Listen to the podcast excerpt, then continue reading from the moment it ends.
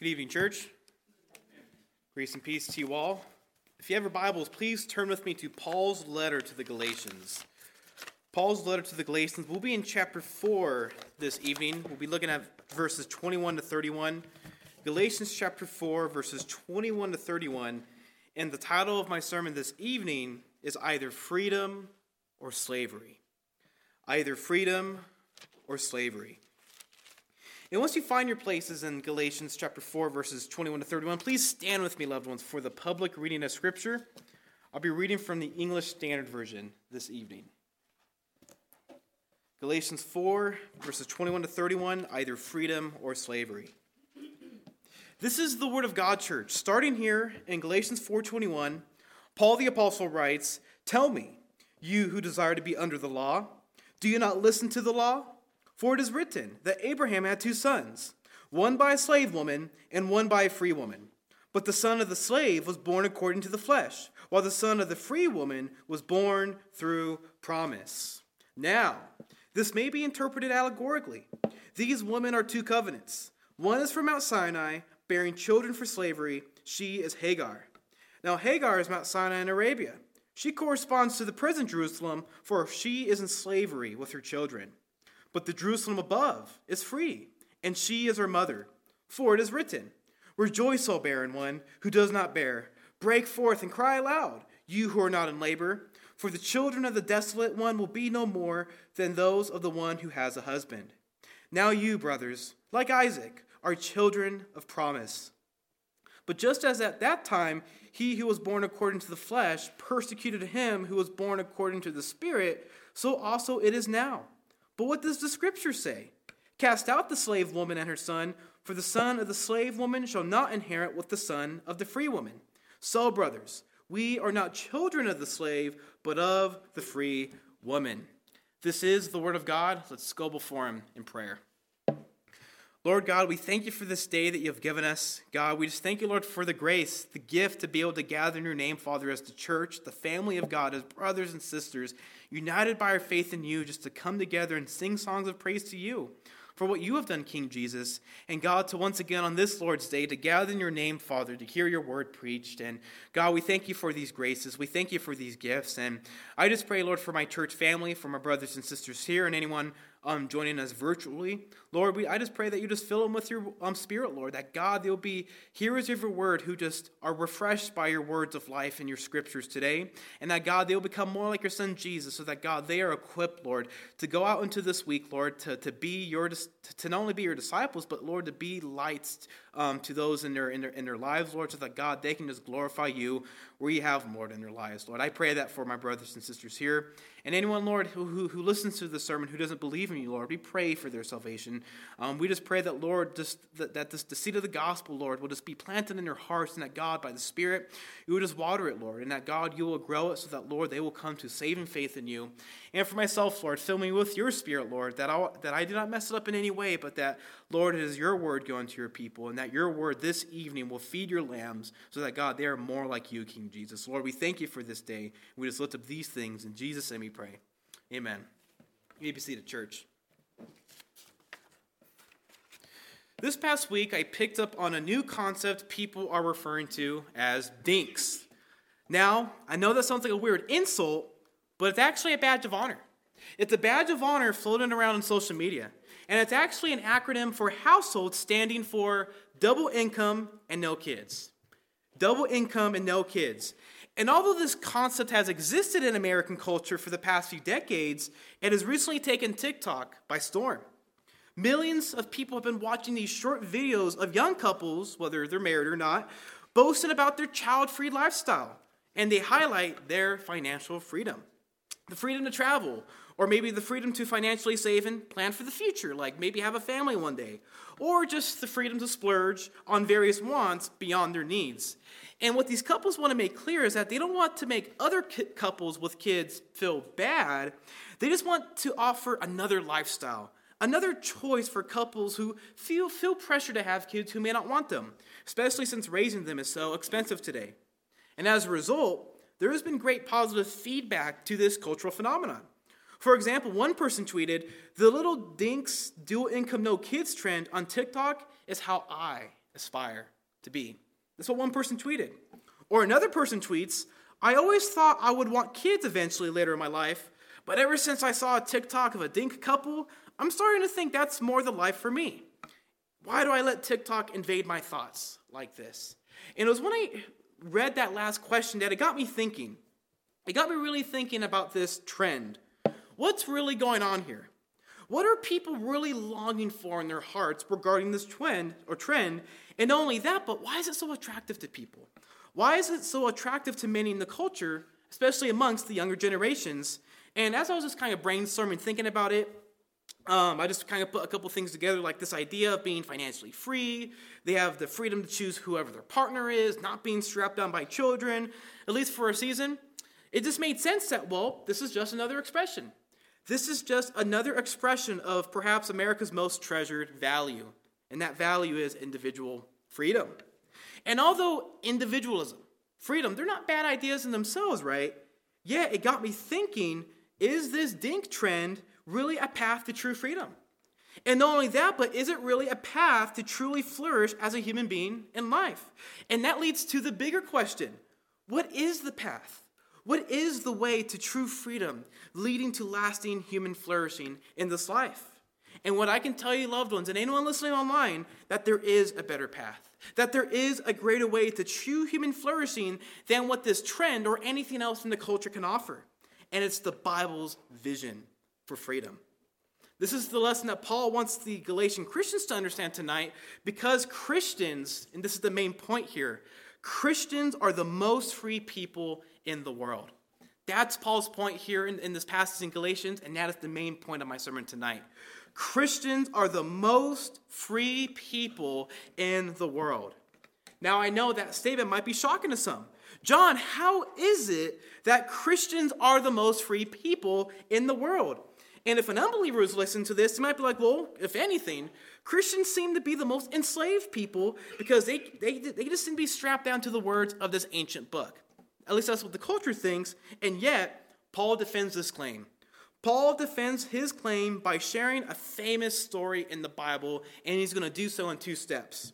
So the first step is that he illustrates the passage. Paul illustrates the passage he's going to share here tonight. And the second step is that he applies its principle. He applies the principle of the passage he is going to share tonight. And so, with that in mind, then, loved ones, let's turn to the first step of how Christians are really indeed the most free people in the world. And so, the first step that he does is, is that Paul illustrates the passage. Paul illustrates the passage he is going to share this evening. So, look at Galatians chapter 4, verse 21. Paul begins the passage tonight by saying to the Galatians, Tell me, you who desire to be under the law, do you not listen to the law? And so, what Paul is doing here is that he's preparing for the final section of his letter to the Galatians, which, as you will see in, in, chapters 5 to 6 when I get there next time, he is about to prepare for the practical application of how to live out the gospel. Because so far, Paul has been doing two things. In chapters 1 to 2, he first begins by defending his God given authority as an apostle the preaching of the gospel. And once he does that, he then goes to chapters 3 and 4 and defends the content of its message, which is really that a Christian, whether you are a Jew or whether you are a Gentile non Jew, you are all saved by your faith in Christ alone. That's what Paul has been doing here. And why does Paul find that necessary to do so? Well, you've been, well, if you've been following me in this series in Galatians, if you look early in the, in the, in the letter, the Galatians there was a problem here. The Galatians are turning to a different gospel. In other words, the Galatians are turning from the gospel of Christ that Paul first preached to them, and they're turning that to a different gospel, to that of a false news. What is that false news? Well, what you had here is that you've had these Jewish Christians. They're from Jerusalem. I'll call them Judaizers. They came to these churches in Galatia, and they were telling to the Galatians, hey, we agree with Paul. We agree you need to believe in Jesus as the Messiah to be saved, and yet we also tell you that Paul didn't tell you the full story. Paul said that you need to believe in Jesus by faith alone, but we tell you you need to believe in Jesus and do good works of the law. That was the difference there. Paul says that you are only saved by your faith in Christ alone, and that's the gospel, and Paul defends it. And yet, these Judaizers, these false teachers, were deceiving the Galatians and saying, No, you believe in Jesus and do good works. That is how you become a follower of Jesus. That is how you become a Christian. And Paul hears that and he says, That is not true. As a result, Galatians, Paul tells them, become like me. He commands them. Galatians, become like me. And what Paul is doing here ultimately is that he is calling the Galatians to stop trusting in their own performance for salvation. Stop trusting in yourself, Galatians. Don't listen to these Judaizers. They're not for you, they're against you. Instead, trust in Jesus. Trust in his sufficient work on the cross and rest in that reality because Christ paid it all on the cross for you. And if they do that, if they obey and listen to Paul's advice here, then they will experience this freedom. This freedom that can only come by trusting in Jesus as Lord and Savior. But if they don't, if they ignore Paul's warning here in the letter to the Galatians and just keep following with what the Judaizers are telling them, then they will become enslaved they will become enslaved to their own method of trying to save themselves. And it's because of this, right? This is Paul is under great emotional stress here. He is he, he is expressing his love and concern for the Galatians, but look at what he says in, in, in the passage last week. I talked about this last time, but look at what he says in Galatians 4 19 to 20 that kind of introduces to our passage here. He says to the Galatians, My little children. This is, by the way, the only way he calls anyone his little children. John the Apostle usually uses this language, but Paul only uses this phrase here to the Galatians. Again, it just shows his emotional stress, his concern for the Galatians. My little children, for whom I am again in the anguish of childbirth until Christ is formed in you. I wish I could be present with you now and change my tone, for I am perplexed about you. So it's, so it's this emotional stress that really begins Paul to say what he has to say starting here in Galatians 4:21, and he begins by asking them a question. Galatians, I'm so concerned about you. You guys want to be under the law, but let me ask you a question. Do you not listen to the law? And really consider what Paul means by calling the Galatians those who want to be under the law. What he means there is that he is referring to the to really the enslaving power of the law of Moses itself. This is something that Paul has made clear, in, like in Galatians chapter 3, that they try to be saved by good works of the law, but the only thing that the law can do to them is enslave them to the very curse of the law itself. And that's why Paul asks them that rhetorical question Galatians, you want to be under the law, but do you not listen to the law itself? And what Paul is getting at there is that Galatians, you want to live according to the law? All right, but do you not know what the law says? And what's interesting there is that that word for listening it's actually alluding back to the to the Shema, right? One of the famous passages in the law itself. Deuteronomy 6 4. Hear, O Israel, the Lord our God, the Lord is one. Or other translations, listen, O Israel, the Lord our God, the Lord is one. And that word for listen here, which is also very similar here in our passage tonight in Galatians, that word for listen is not just, let me hear what you have to say, right? That's not what that word just means in the Hebrew. What, what, what, what Paul is alluding to is like they listen to obey. I'm going to hear what you're saying so that I can also obey. And what Paul was trying to get the Galatians to consider is that Galatians, if you really wanted to be under the law, then you would realize that from the law itself, it's impossible. It's impossible to be saved by the law. Let me repeat that. If the Galatians really knew their Bible, if they knew what the law said, they would know that, wait, the law says we cannot be saved by the law. Yes, we're called to obey God, to obey His commandments, to keep His commandments, but we're sinners. We're all law breakers. And as a result, I cannot be saved by good works of the law. I'm not perfect. If anything, I am a law breaker. And so Paul is really calling out, if anything, the inconsistency of the Galatians' thinking here, so again, he can get them back to right thinking, back to not trusting in themselves, but back to trusting in Jesus by faith alone. And this exhortation that Paul begins our section here, it's really relevant today, right? Because, like the Galatians, they were hearing conflicting voices. They were hearing Paul trying to bring them back to the gospel. And yet the, they had these Judaizers in the side of their ear telling them something different. And I'm not sure about you, but maybe you felt the same way in your life. Maybe maybe you have like like there's so like John there's so much conflicting voices that I have to deal with in my life, right? And I'm referring to everything in the culture, whether it be politics, the news, you know, religion, ideologies, all these different voices, right? And if, if you're not careful, like, John, it's kind of confusing. Like the Galatians, it is confusing to know which voice to listen to, right? Do I listen to that person or that person? Who do I listen to? And not only that, but who is speaking the truth? And I, and I, and I bring that up, right? Because for the Galatians, they're, they're in a crossroads. Are we going to listen to Paul or are we going to listen to these Judaizers? And for us as Christians, there's going to be those times when we hear multiple different voices on, on very hard issues. Am I going to listen to this? Or am I going to follow that person's lead? What do I do? And I think just to just to give something for you all, just a couple questions to think about, just to kind of help decipher um, through this particular dilemma. This is something that we actually went through the youth group um, this past week, and I'll just share these questions because I think they're helpful with situations like this. The first question is Who has the right to tell me what is true? Who has the right to tell me what is true? It's a question about authority. Who has the right to tell me what is true and what is not true? And that leads to the second question Who knows what is best for me? Who has right knowledge leading to right authority? And at, and at, and at the end of the day, when you keep those two questions in mind, who has the right to tell me what is right and wrong? Who knows what's best for me? The third question is who loves me and who wants what's best for me, right? Who can I trust, right? And I think if the Galatians were to, if we ask the Galatians these three questions, right, they'd be like, huh, Paul's the guy. Paul's the one that we should trust because his knowledge is based on the authority of God's word. And I share that, right, because there might be times when you might hear many different voices. I can give one voice from the culture that generally will say that just listen to your heart, man. Just do what seems right in your own eyes.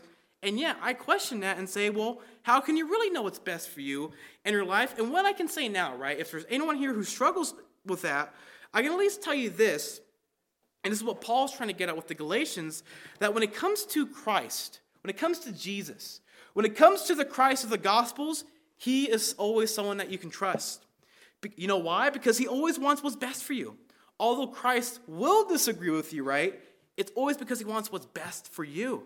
Since he is filled with great compassion and love for people, people for the past 2,000 years have considered what he believes is best for them because they recognize his authority. They not only view him as this great moral philosopher, he is so much more than that. People for the past 2,000 years have placed their faith in Christ, not only as a mere teacher, but as the risen Lord. And as a response, he is someone that they have always trusted, and he is a voice that you can always trust as well. This is what Paul is trying to do again to the Galatians tonight. He wants to gain the trust of the Galatians, he wants them to, to return back to Christ. And what Paul's going to do here tonight is that he's going to do so by presenting a story, a very famous story from the Old Testament to the Galatians.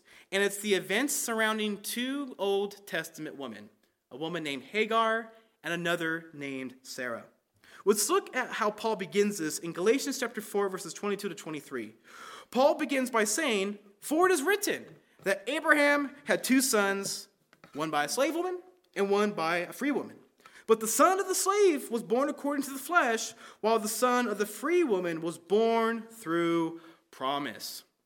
And so, although Paul says it is written, he's actually not quoting any particular passages here. What he's doing instead is that he actually summarizes the story or the main events surrounding these two women, Hagar and Sarah. And if you want to find the source material to the story, um, go. I recommend you go reading Genesis 15 to 21. It's, it's a big chunk of scripture, but that's where Paul is summarizing these events from. And yet, that begs the question: Who is Hagar and Sarah? Especially if there's anyone here who doesn't know who they are. Well, in the book of Genesis, the first book of the Bible, one of the major themes in that book, which begins in Genesis and it goes all the way out through the rest of the Bible, it is this promise of a seed. This, the seed promise that God promises um, to Eve, to Adam, that through your seed, there's going to be this person who's going to conquer sin and death forevermore, right? And this is the exact same promise that God promises to a guy named Abraham, the father of the Israelite nation. And so you have this guy named Abraham, and you have his wife, Sarah, one person that we want to keep in mind today. You have these two people, right? And God promises them a seed, like, hey, you guys are going to have a son of promise, and I'm going to do great things through your family. But there's a, there's a slight problem. Abraham and Sarah, they're old. They're very old to the point that it would, it's almost impossible for them to have children themselves, at least in the normal sense of the way that they can do it, right? And yet, in light of that reality, God still makes a promise to them. No, you will indeed have a son.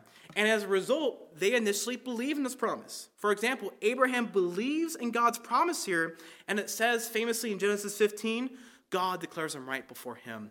In other words, Abraham, you are saved, not because of what you have done, but because you have believed in me. You have believed in my promises, and as a result, you are right with me. And so it seems like it starts off well, right? But then, common to the human experience, we doubt. we doubt, um, maybe, maybe too, too much times that we like to admit. Abraham and Sarah begin to doubt God's promise here. And so as a result, you have Sarah, Abraham's wife. She musters up a plan for Abraham to have a son with her Egyptian servant, Hagar. And as a result, their plan works. Hagar gives birth to a son for Abraham, and they name him Ishmael. And, the, and yet, despite Abraham's lack of faith here, because this is not a high point for Abraham in his life, yet God is still faithful. God is still faithful despite humanity's sinfulness, and he is still faithful to keep his promise to Abraham. And so, what he eventually does is that he allows Sarah to miraculously give birth to a son in her old age with Abraham, and they eventually name this child, this child of promise, they name him Isaac. And yet, conflict would eventually occur between Ishmael, the firstborn, and Isaac, and yet, God commands Abraham to send Hagar and Ishmael away because it's only going to be your son Isaac, the son of promise. It is going to be Isaac and his descendants that will inherit all the promises all the promises that God was giving first to Abraham. And so that's basically Genesis 15 to 21 in a nutshell. Again, if you want to go for the, all the details, I recommend you go reading those chapters. And yet, notice Paul's language in verses 22 to 23 in Galatians 4. Notice how he summarizes the story. First, he says that Abraham had two sons, Ishmael and Isaac. Where Ishmael is born by a slave woman, Hagar, because she is the servant of Sarah. Isaac, on the other hand, he is born by a free woman, or Sarah.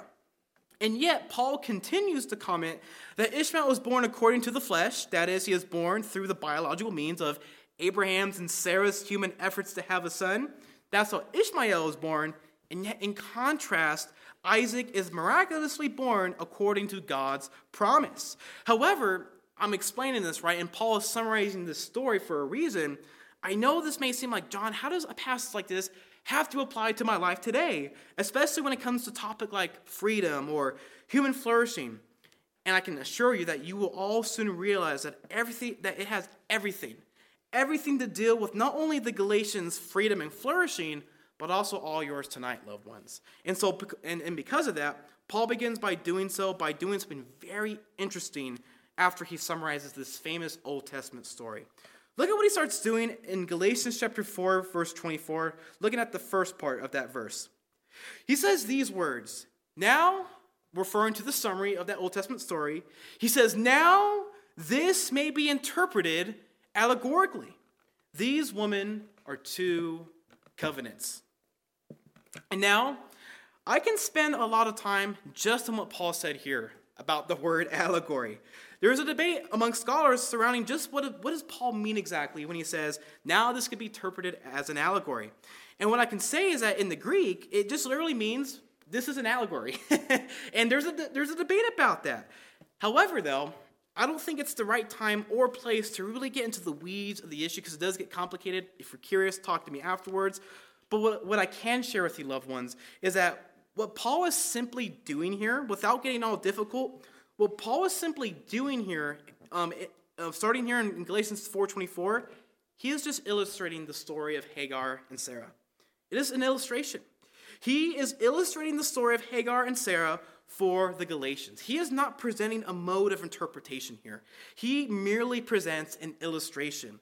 And this is something, and if like, and if that seems like, well, like, oh my, I don't get that, John. Well, think about it. This is something that preachers do all the time, right? Whether it's pulling an illustration from creation or maybe from the Bible, preachers do this all the time to make a point, and that's exactly what Paul is doing here to the Galatians. He is taking a story from the Bible, tr- illustrating it in the lives of the Galatians to make a point. He is illustrating the story because he wants to make a point in light of the situation with all these Judaizers at Galatia. And so Paul's goal then, his goal is to not only support um, what Paul has already written to the Galatians so far in his letter, but he also wants to help the Galatians understand something.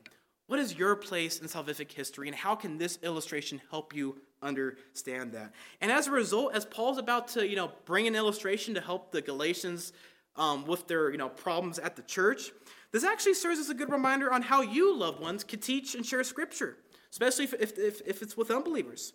Because not only does everyone love a good illustration or a story, but really the simplicity of sharing an illustration, right? They're, they're easy to grasp, and, and people find them, and people love them, right? And even when you just think about sharing stories or illustrating, who is the king of them all? Who is the master storyteller as we read about it in the Bible? Was it not Jesus? Because how did Jesus often teach? Taught in parables. Those are illustrations, right? Those, th- those are illustrations that Jesus liked to communicate with, right? Communicating unfamiliar kingdom truths through familiar earthly pictures. And so Jesus did it, and I think that's good enough for us to do it as well. And so I just encourage you, you know, keeping in mind Paul's example here, the next time you find yourself sharing the Bible in, in a discipleship or an evangelistic context, consider using illustrations or stories to help you communicate biblical truths in a simplistic fashion. But yet, that then begs the question how does Paul illustrate this story here of Hagar and Sarah? Well, first he says immediately in Galatians 4:24 again that he refers to these women as two covenants, or as the word means, an agreement between two parties. So he has two agreements or two covenants in mind here, and he actually clarifies what does he mean by that in the following verses ahead. And so look in your Bibles in Galatians 4:24, the end of that verse, to 26. This is a bigger chunk, but it makes sense. I think it'll be helpful to kind of read these together again. This is what Paul says starting at the ending of Galatians 4:24. He says, in light of these two covenants, in light of these two women, one is from Mount Sinai, bearing children for slavery. And Paul is so helpful here. She is Hagar. Now, Hagar is Mount Sinai in Arabia. She corresponds to present Jerusalem, for she is in slavery with her children. But the Jerusalem above is free, and she is our mother. And and so you look at that, right? It's like Paul, like it, this is kind of an interesting passage, right? It's kind of weird. It's, it's different. To understand what Paul is saying in these verses, look in verse 25 in your Bibles. I, I want us to look at the word correspond. That's going to be key to kind of help understand what Paul is saying here. So look at that word correspond in verse 25 of your Bibles. In the Greek, this word corresponds. It was actually used to speak of soldiers. Soldiers lining up in different columns or rows for their army formations or whatever they had to do.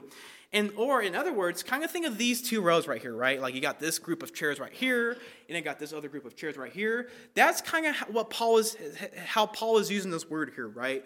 Paul, you know, just kind of like you know when you think of like these two rows of chairs or two rows of people, Paul is lining up two covenants next to each other for the sake of comparison. And so you got this group of chairs right here, this chairs right here. Imagine Paul's bringing a co- one covenant right here, another one right here. He wants to bring them, bring them side by side so you can look at both of them side by side and see the comparison that Paul is trying to make here to the Galatians. And so let's look at one part of this comparison, one side of the column. Look at verses. Look at the end of verse 24 to 25. You have the first covenant, Hagar. Hagar, Paul says, represents Mount Sinai and the present Jerusalem because her children are in slavery. That's all the facts on one side, right? In contrast, on the other side, at least in verse 26, Paul shows the other side of the covenant. The other column he's contrasting. You have Sarah. Although he doesn't, you know, implicitly use her name, it's implied there, right? If, if Hagar's on one side, Sarah's on the other side, especially since he summarized these two, these two ladies in, in the prior passages. So on one side, you got Hagar, verse 26, you got Sarah. She represents the Jerusalem above, which is free, and she is a mother, right? I'm, I'm going to unpack each of these um, metaphors shortly, but what is Paul getting at here, right? It's like, Paul, like, what are you trying to say here, right? Just to spit it out, man. And you got to remember, Paul is taking the story of Hagar and Sarah in Genesis and he's making an illustration, right, to address the current situation in the Galatian churches. And so, with that in mind, then, Let's start with the first one. Let's start again with Hagar. Remember, Hagar was the servant of Sarah. In other words, she was a slave. And as a result, Paul says she represents Mount Sinai. And now think about that, right? What is the significance of Mount Sinai? What is the big event that happened in the, in the Old Testament that, that makes Mount Sinai so significant? It's where God gave the law, right, to Israel. It's where God gave the law to the nation of Israel. And God's law itself, just, just taking it for itself, it's good, right? It's, it's good because it's a reflection of God's perfect nature. But why does Paul connect it to Hagar? Hagar's a slave, so, so how is Mount Sinai this theme of slavery? And what Paul has been communicating throughout the entire letter of Galatians that if you depend upon the law for salvation, as the, the Galatians were trying to do, as the Judaizers were teaching, if you depend upon the law for salvation, that leads to slavery. And this is the argument that Paul has been making, especially in, Gal- in Galatians chapter 3. If you go back and read that chapter, it becomes very clear. But to, but to summarize what Paul is getting at, Paul makes it clear that every single human being throughout time and space, all are under the curse of sin because all are under God's law. We, we, we've all broken God's law. We are not perfect. We all know we ought to behave in a certain way, but we also know that we don't if we're honest with ourselves, right? So we're all under the curse of sin because we're all under God's law. And since we're all under the curse of God's law, all of humanity deserves the judgment of the law which Paul makes clear is eternal death. That is the consequences. That is the wages for our sinning against God. And furthermore, to keep adding upon this, when Paul says that Hagar is the present Jerusalem in Paul's day, what Paul is ultimately getting at there is that that's referring to the Judaizers. That is referring to those who currently live in Jerusalem who think they are saved by the law, who, who believe that they can be saved by their own good works. And as a result, what Paul is getting at, remember these two columns? We got Hagar right here. I'm going to get to Sarah in a minute, but with Hagar, right? She's Mount Sinai. She's the present day Jerusalem. Her child, children are slavery.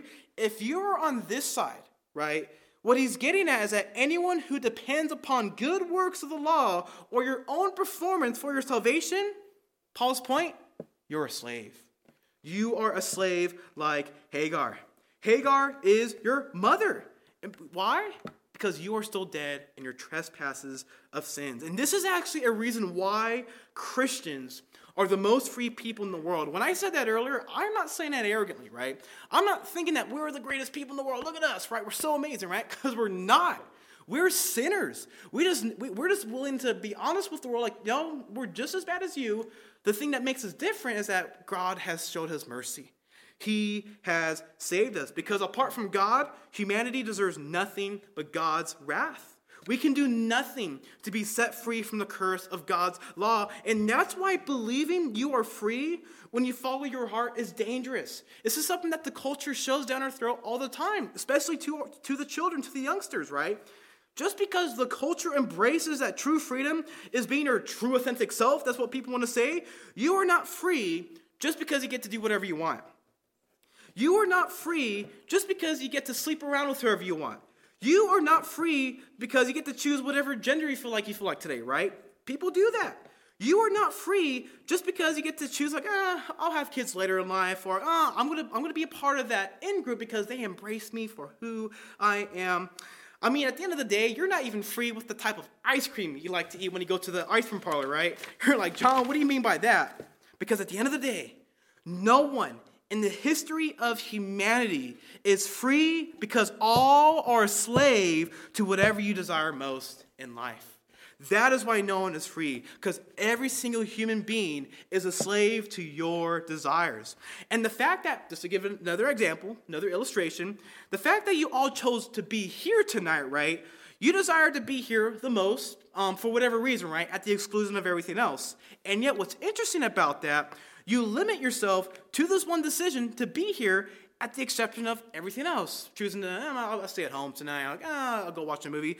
No, you wanted to be here, and as a result, although it may not feel like it, you actually are, in a sense, enslaved, you enslaved yourself, right? You, you enslaved yourself to choosing this one thing of being here tonight at the expense of everything else. As G.K. Chesterton once said, he was a British writer, and I, and I sometimes quote this passage, but it's, it's very important. He once made the observation that every act of the will, that is, what we free to choose each and every single day, is actually an act of self limitation. The desire to action, the desire to do anything, is really a desire to limitation. In that sense, every act, everything that you do, is an act of self sacrifice because when you choose anything, you reject everything else. In other words, when you choose to do anything right, you are actually limited to whatever desire that led you to make that decision itself. For example, say you choose chocolate ice cream, right? Like, uh, I'm going to get some chocolate ice cream today. And yet, you chose chocolate ice cream because your desire for chocolate ice cream was far more greater than, say, vanilla ice cream, right? Again, the fact you choose chocolate at the ex- you chose chocolate or that flavor of ice cream at the, ex- at the expense of everything else, and as a result, you limit yourself to that one choice based on the self limitation of whatever your greatest desire was at that moment. And so, based on what Paul is saying here in Galatians 4, at the end of the day, since all of humanity is a slave to their desires, we are all slaves to, like Hagar. Although Christians have been set free from our shackles, right? But at the end of the day, when we, when we come into this world as human beings, we are all slaves like Hagar. Why? Well, I can tell you, it's not because you try to be a good person, right? Maybe like the Galatians or whatnot.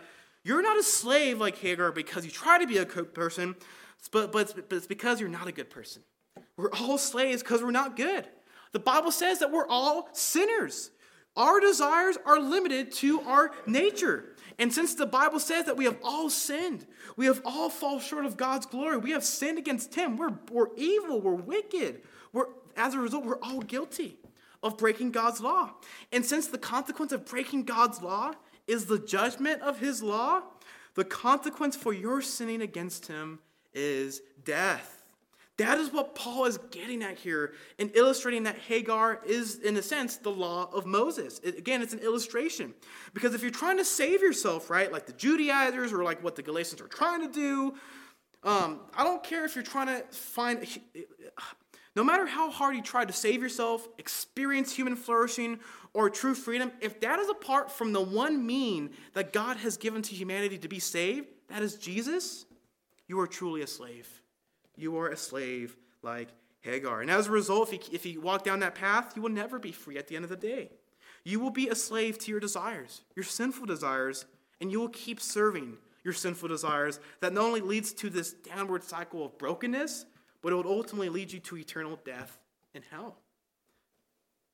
And yet, in contrast, Paul says there is a better way. There is a greater way. And he says that it's, it's that, that the Jerusalem above, that Jerusalem is free. And she is our mother. In other words, the Jerusalem above, it refers simply, because remember, the, the, present Jerusalem, Paul is getting at, these are the, those who believe that they could be saved by good works of the law, like the Judaizers or what the Galatians were trying to do. If that's the present Jerusalem, what is Paul referring to this Jerusalem above, right? There's a couple ways to take it, but keep it in the context of Galatians, it is basically referring to all who believe in Jesus by faith alone.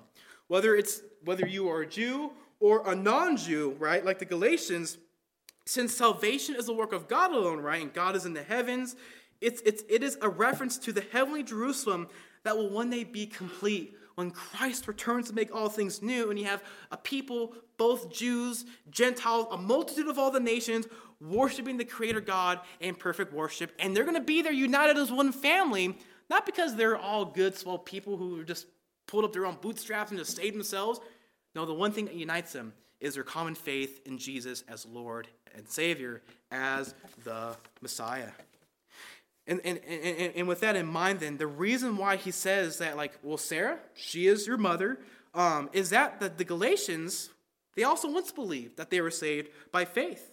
Because Paul is saying here that, hey, I believe in Jesus by faith as well.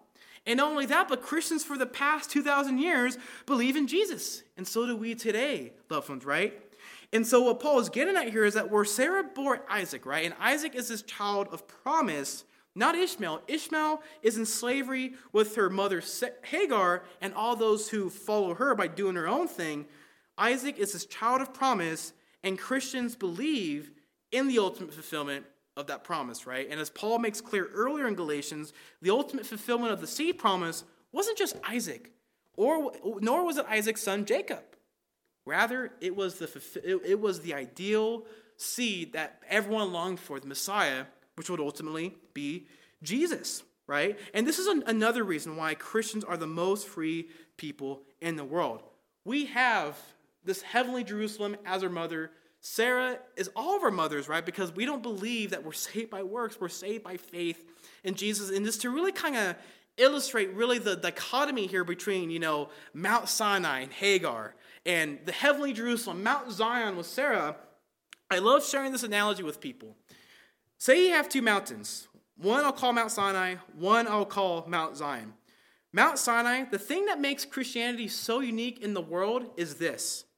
Every world religion will say that God sent some sort of prophet so that they can tell humanity, here's an instruction manual of how you can ascend the mountain of the Lord yourself.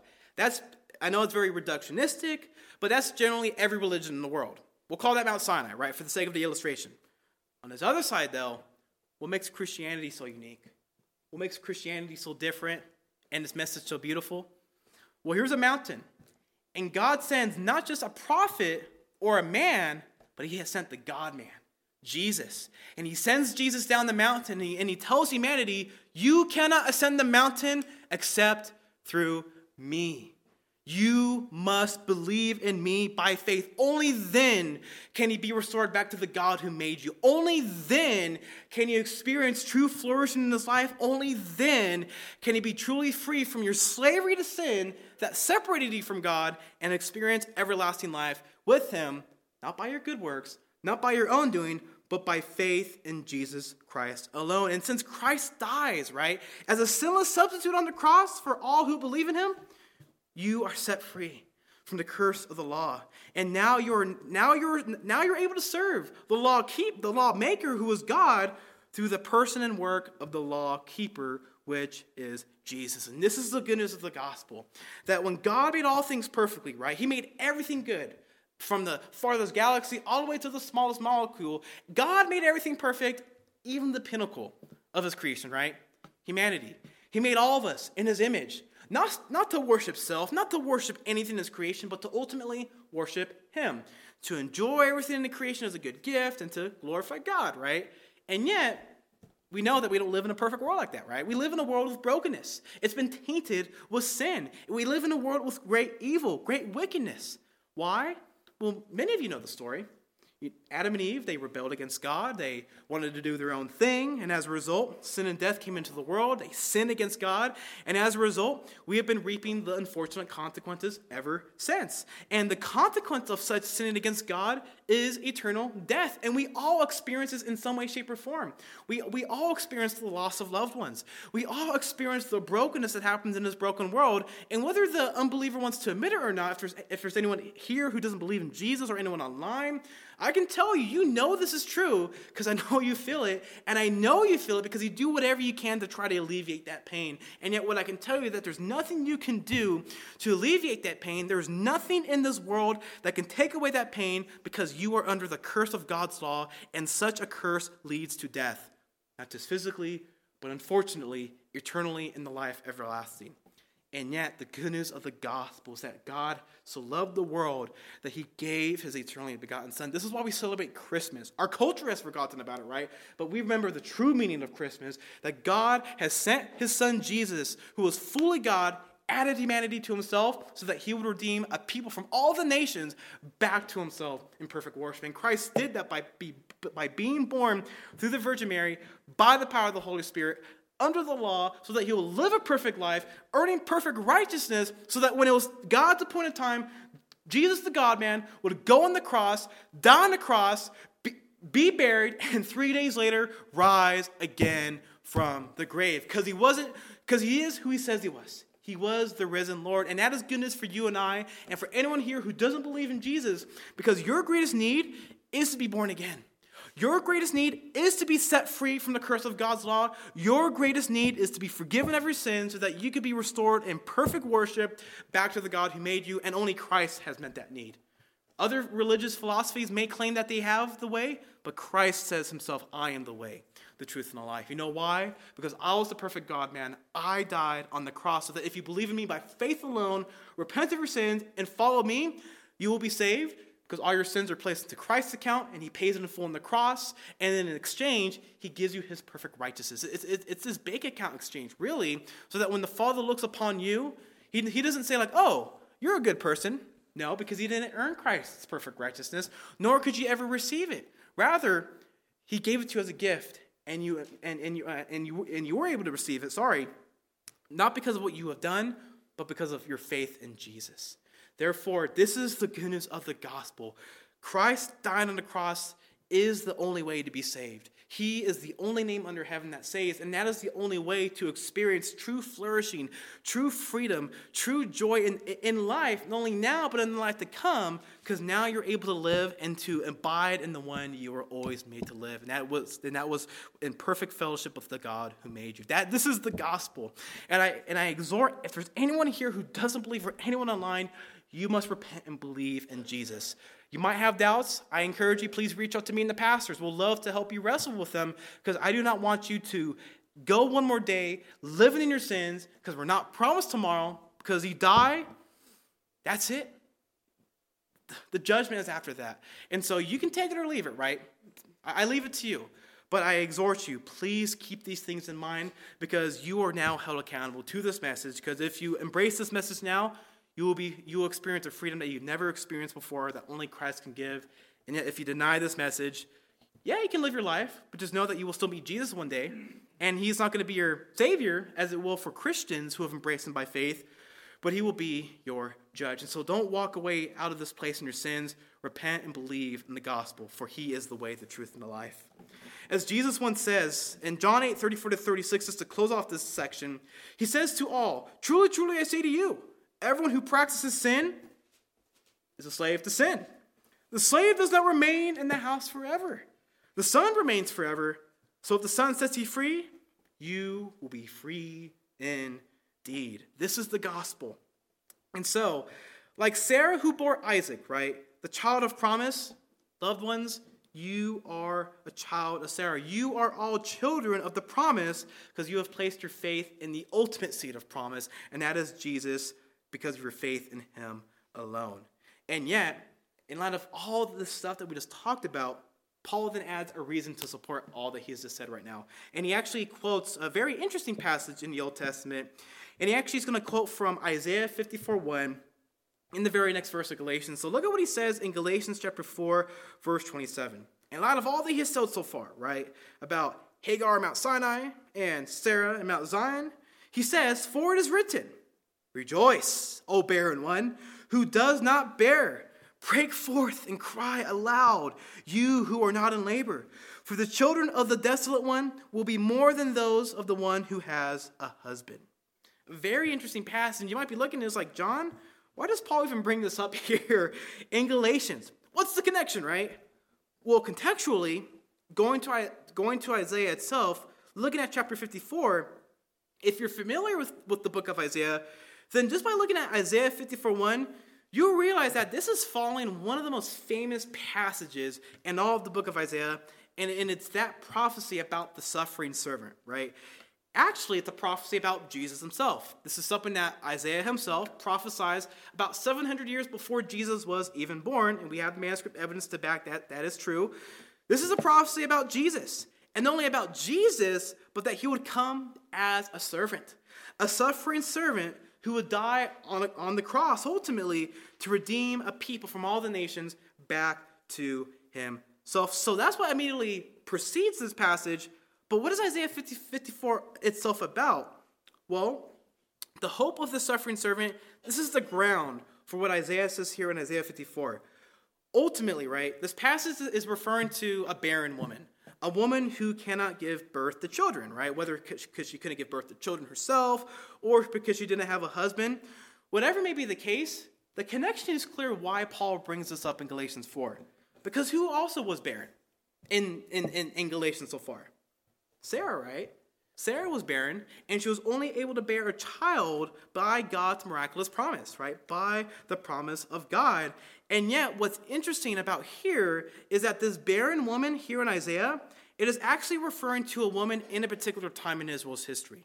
It is referring to the time after the exile.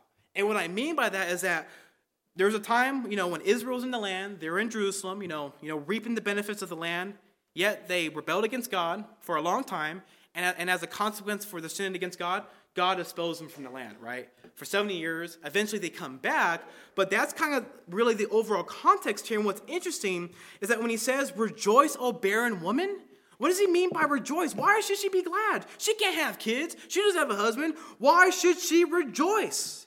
Because this woman, she is coming back from the exile. She is coming back from exile, and although she may not have a husband, she may not have children, she may not have the security, she does have one thing She's coming back from the exile and she is going to be restored back with her God. The new Exodus, right? You know, yeah, she, she, may not be like she may not be like a woman who have children or a husband, but she does have the one thing that matters, and that is a relationship with God. She is being restored back to Him. And what's interesting here is that Isaiah even says that the children of the desolate one who has no children will be more than those of the one who has a husband, right? And again, what he's getting at is, that this woman who's coming back from exile, back to God, back to Jerusalem of worship, she is truly blessed, right? Not that having children isn't a blessing because it is, or being married isn't a blessing because it is, but yet what Paul, what, what Isaiah is getting at is like, no, this woman is truly blessed because she is going back to God. And it's with that in mind, then, right? That passage that the Galatians, in a sense, like this barren woman in Isaiah, like Sarah herself, who was barren before she had Isaac, the Galatians themselves and even you tonight, loved ones, you are all truly blessed. Because you know why? Because by your faith in Jesus Christ alone, by placing your faith in that suffering servant, you are being restored back to God in perfect worship. And this leads me to, to a couple application points. And this might seem like a rabbit trail, but trust me, it, it connects.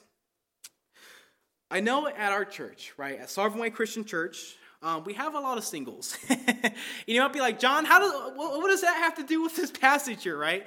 And I and, and I and I read this and I and I and, I was just reading, just doing my research, and I came across something that like, wow, this actually has a lot to say about people who are single or people who have had miscarriages, can't have children. There's a lot to this promise here that Paul brings up in Isaiah to, to refer to the Galatians here.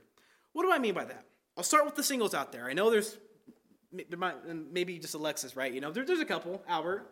I'm single myself, but if you know a single at the church, send this part to them um, because it's going to be online. What I can say is this first it breaks my heart, and I've talked to people at our church here.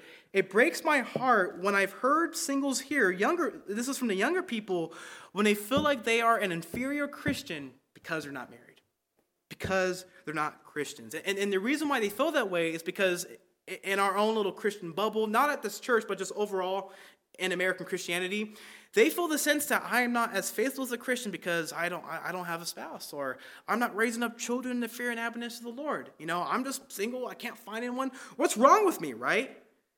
And if there's anyone here listen to this who is single, I want to tell you that there's nothing wrong with you. I'm not saying that one is more blessed if you're single or you're more blessed if you're married, right? Both are a blessing in its own right. What I want to tell you is that the essence of true blessedness, whether you are married or not married, when you have many kids or no children, right? I want to tell you what Paul was telling to the Galatians. The essence of true blessedness is that you know God and God first know you. And the reason why that is a reason for you to be joyful, because think about it. When you enter the family of God, you might be single, might be married, doesn't matter. Because when you place your faith in Jesus, you're adopted into a family. And when you're adopted into God's family as a son, as a daughter, you inherit a family whether you like it or not. You inherit mothers and fathers, brothers, sisters, aunts, and uncles. This is what it means to be part of the family of God. Consider what Jesus says, right? In Mark 3 33 to 35. Um, as he was teaching, one of the people in the crowd was like, Jesus, your, your mother and your, and your siblings are here to see you. what does Jesus say? Who are my mother and my brothers? And looking about and looking about at those who sat around him, he said this Here are my mothers and my brothers. And he was referring to his disciples. Whoever does the will of God, he is my brother and sister and mother. And so, just to keep it simple, whether you are single or married, can have kids or no children, you are all blessed in your individual calling that God has called you to because you know God and God and you are known by God himself. And so so find contentment in that loved ones. If you're single, I'm not saying that don't keep praying for that perfect man or that or that or that or that um, beautiful woman, right? Pray for that, but just be content in, in your relationship with Christ because Christ is the perfect lover, right? He is the one who loved you and gave himself for you. And, and for those who are married, right? Comfort those who are single or comfort those who are divorced or widowed, right? Um, we are all family. We belong to one another. We're called to do life together. This is the goodness of the gospel, or a response of it, right? That we're not just forgiven of our sins and are declared right with God and have a relationship with Him. That's the, that's the prize, right? But you know, but just but just a consequence of that is that we have each other. We are a family, and so we are not alone.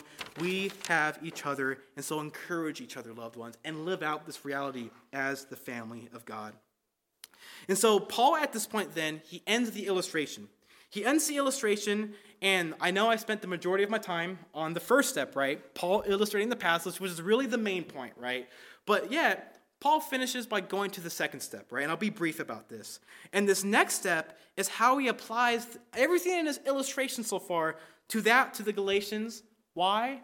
To give them consolation, to give them peace about their situation.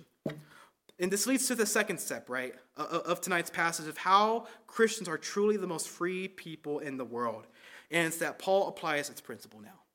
Paul applies its principle. And so look at Galatians 4 28 to 29. Paul writes, Now you, brothers, like Isaac, are children of promise. But just as at that time he who was born according to the flesh persecuted him who was born according to the Spirit, so it is now. So it is now.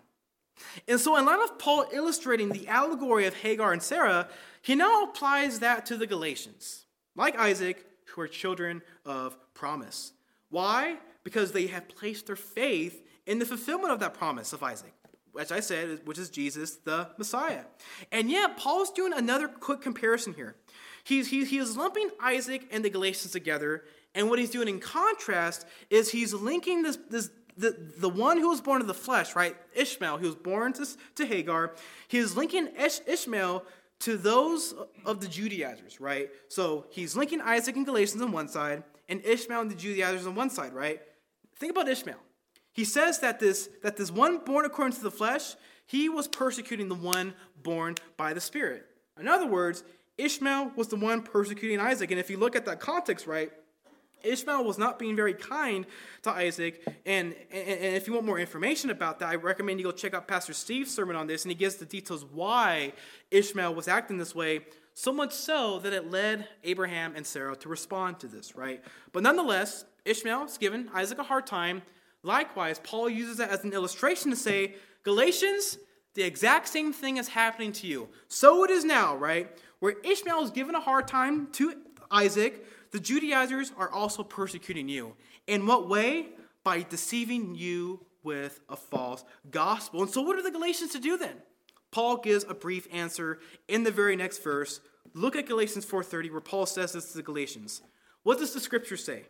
Cast out the slave woman and her son, for the son of the slave woman shall not inherit with the son of the free woman. And so this is a direct quote from Genesis 21:10, and this is where Sarah tells Abraham to cast out Hagar and Ishmael. Why? Because ultimately Ishmael is not going Ishmael is not the one who's going to get the inheritance of promise that God is going to give to Isaac, right? That, that's only going to be for Isaac Ishmael's not going to be inherit, it's not going to inherit it at all. And as a result, Sarah directs Abraham to do so, right? To cast out Hagar and Ishmael so that the promise is reserved only through Isaac, so that the Messiah can ultimately come through him, right? Well, in light of that, right, what Paul's ultimately telling the Galatians before he gets into his application section, Galatians, you need to do this one thing. Since these Judaizers are not for you, they're against you, you need to cast them out. You need to get them out of your lives, right? They are toxic. Get them out of here, right? They don't want you to believe in Jesus by faith alone. Yeah, they might woo you with their words, like, oh, you need to do good works of the law, you need to be a Jew and stuff like that. Yeah, they can do that, but they don't know it's going to lead you to slavery. It's going to lead you to hell. Get rid of them. Embrace Jesus by faith alone, because if you don't get rid of them, then you're not able going to be restored back to what I'm calling you to do, right? To embrace Jesus by faith alone. That's what Paul ultimately tells the Galatians to do. Um, and then once he says that, then he's going to move on into all the beautiful application about how to live out the gospel and what does it really mean to be a free Christian under, under God's law as a Christian and a follower of Jesus at the ending of his letter. And yet, just another application. How does this apply to us overall, right? Because this is what Paul, in a sense, climaxes to. Like Galatians, here, this is what the Judaizers are. Get them out, right? Get them out. You don't need them. And I think for us, right, I'll, I'll keep it broad. Ultimately, as, as Paul calls the Galatians to cast out the world, or sorry, to cast out the Judaizers because they were, um, they were, um, they were a distraction to the to the Galatians' faith, grown in Jesus. Loved ones, if there's anything in your life that is preventing you from growing more like Jesus, you got to cast it out. You got to kill it. You got to get rid of it, right? It might, it might lead you to being persecuted. It doesn't matter, right? You got to get rid of it. As I was reading in my daily Bible reading today, I, I, I, thought this was a perfect passage to share on the significance of why we need to do this, loved ones, why we need to get rid of the sins in our lives that so weigh us down. Consider what Hebrews 12 1 2 says. The writer of Hebrews says, Therefore, since we are surrounded by so great a cloud of witnesses, let us also lay aside every weight and sin which clings so closely, and let us run with endurance the race that is set before us, looking to Jesus, the founder and perfecter of our faith, who for the joy that was set before him endured the cross, despising the shame, and is seated at the right hand of the throne. God, a beautiful passage, right? And I'm not sure if you ever try to run with weights. It's, it's not comfortable. Imagine you have like 25 pounders and you're like running like five miles, right? You could probably do it, right? But you're ultimately going to get tired. It's going to weigh you down. That's what sin is like. As a Christian, if you try to run the Christian life, like, ah, I know that's there. Eh, I'm just going to deal with it, right? Don't deal with it. Cast it away because you do not know if that is going to actually prevent you from actually finishing the race. Cast it down. Keep your eyes upon Christ and live for Him. And even when life gets hard, loved ones, because I know that there will be times when you experience horrible physical trials, spiritual temptations. I find great encouragement in, in, in what Martin Luther says about this. In light, in light of him commenting on this passage, he says this that be careful to learn the doctrine of justification that you're saved by your faith in Christ alone, right? For that is our only support against these infinite slanders and offenses and our comfort in all of our temptations and persecutions. In other words, no matter how hard life gets, your living hope is that you are known by God and that the fact that if you repented of your sins and believed in Jesus, no one can snatch you from the Father's hand. You will make it to the very end, despite what happens to you, because it's God who is keeping you to the very end. And it's with this in mind that Paul finishes in Galatians 4:31. So, brothers and my sisters, we are not children of the slave then, but of the free woman.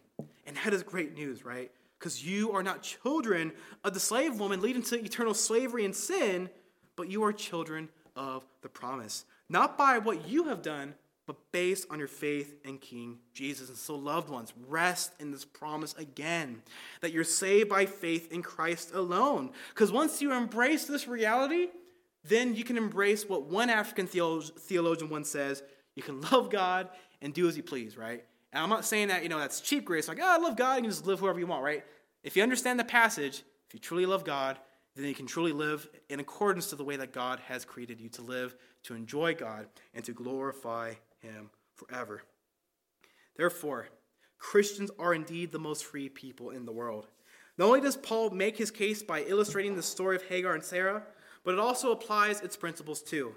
And so, loved ones, and anyone here listening tonight, you can only find freedom leading to lasting human flourishing by your faith in Christ alone. The world could offer you slavery by enticing you with its sinful desires, yet it's only in Christ that you can experience freedom. Freedom satisfying your deepest longings in life that are only met when you embrace Jesus and not the world. So, loved ones, let's go before our Lord in prayer, and we will sing a final song and get ready for the Lord's Supper.